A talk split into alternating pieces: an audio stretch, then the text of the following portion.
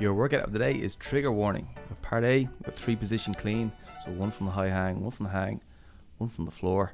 Then we go to a two position clean, one from the hang, one from the floor. And then we finish with a heavy single of a clean. This is unreal. I'm going to have to figure out a way to train on this Tuesday. one hundred percent. Yeah, I, I feel like I need this one. Yeah. Fun. I, I obviously love a heavy day, right? And clean is my favorite. But this combo of having a three position clean into a two position clean, when we've done stuff like this before, has just made my movement feel fucking unreal. Yeah, it sharpens it up. Yeah, man. This the, the attention you can bring to each little individual part just brings everything together so well, I think. I love it. Yeah, I always love it as well because, it, you know, when we just go straight from the floor, just the little details go missing, and that's what costs us later yeah, on. No, I think it's heavy. Here, is there a story behind the name, Trigger Warning? No.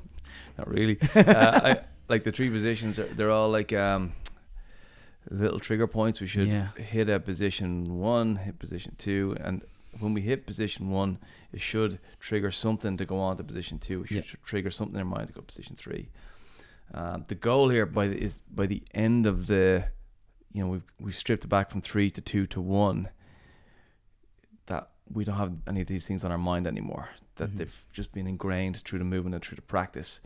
So we're really conscious and really, um, what's the word? We're we're really deliberate about it early on. Uh, but then as we get later, we should have like less and less on yeah, our mind. It should kind of be already built into it all. Building that automaticity into it. Oh, I love that There's word. The word. Um, how long have we got in each section? I'm going to leave that up to the coach. Oh, okay. Um, I see. Sorry, but it should be a bit of a build throughout. So yeah, I see that you said build from empty bar to seventy percent for that three position bit, and then build. Pardon me, from seventy to ninety percent in the two position, and then you're building heavy single afterwards. That's a nice way to do it. It's a guide, yeah. yeah. It's a guide. So if you don't know your winner at max, seven out of ten is seventy percent. You know, nine out of ten is so. This the two position clean. We should be right up there. Yeah. Into um, something that feels very heavy by the end of that. So when we're in the heavy single zone. Mm.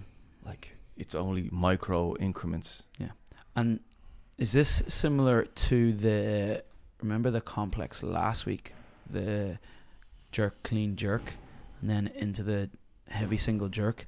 Is the same idea of we've done a bit of practice around the cleans recently, so this is an opportunity to go proper heavy at the end. If you P B, happy days. If you don't, at least make it really, really, really heavy.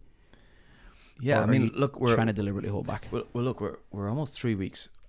At that point, at this point, from the uh, performance day, three four weeks. Oh wow! Tops. Yeah. You said so that. We need to start getting an idea of what we can do, what we can do, so we can have a, a plan. I'm going to open yeah. with this. I'm going to go th- this second, this third. Yeah. Um. So we need to explore the upper regions of how much we can lift. So we definitely want to go for this. Yeah. Uh, obviously, staying technical and all that, but uh, having the knowledge around what your cap- capacity is is important. Yeah. The other thing I mentioned is I think a lot of people on the day, we we ran weightlifting competition days here before, mm-hmm. right? Like probably three or four of them over the years. Oh, wow. And everyone has their three lifts of uh, snatch and then clean and jerk. Yeah.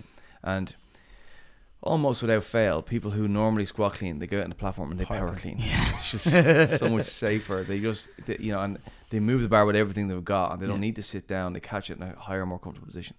I think one of the goals for this should be to squat clean yeah. on game day, even if it's not your preference. Yeah, because I think that's where it's such a beneficial skill to have. It's much more it? beneficial, and the ceiling's higher for it, and it's somewhere that we all want to end up going anyway. Mm-hmm. So it will be a good goal. Like I'm not going to lift like really heavy on on, on game day. I'm going to lift a squat clean and a split jerk yeah. and make sure I do it well. That's my performance. So I think getting into the habit of squat cleaning everything is another second part to this.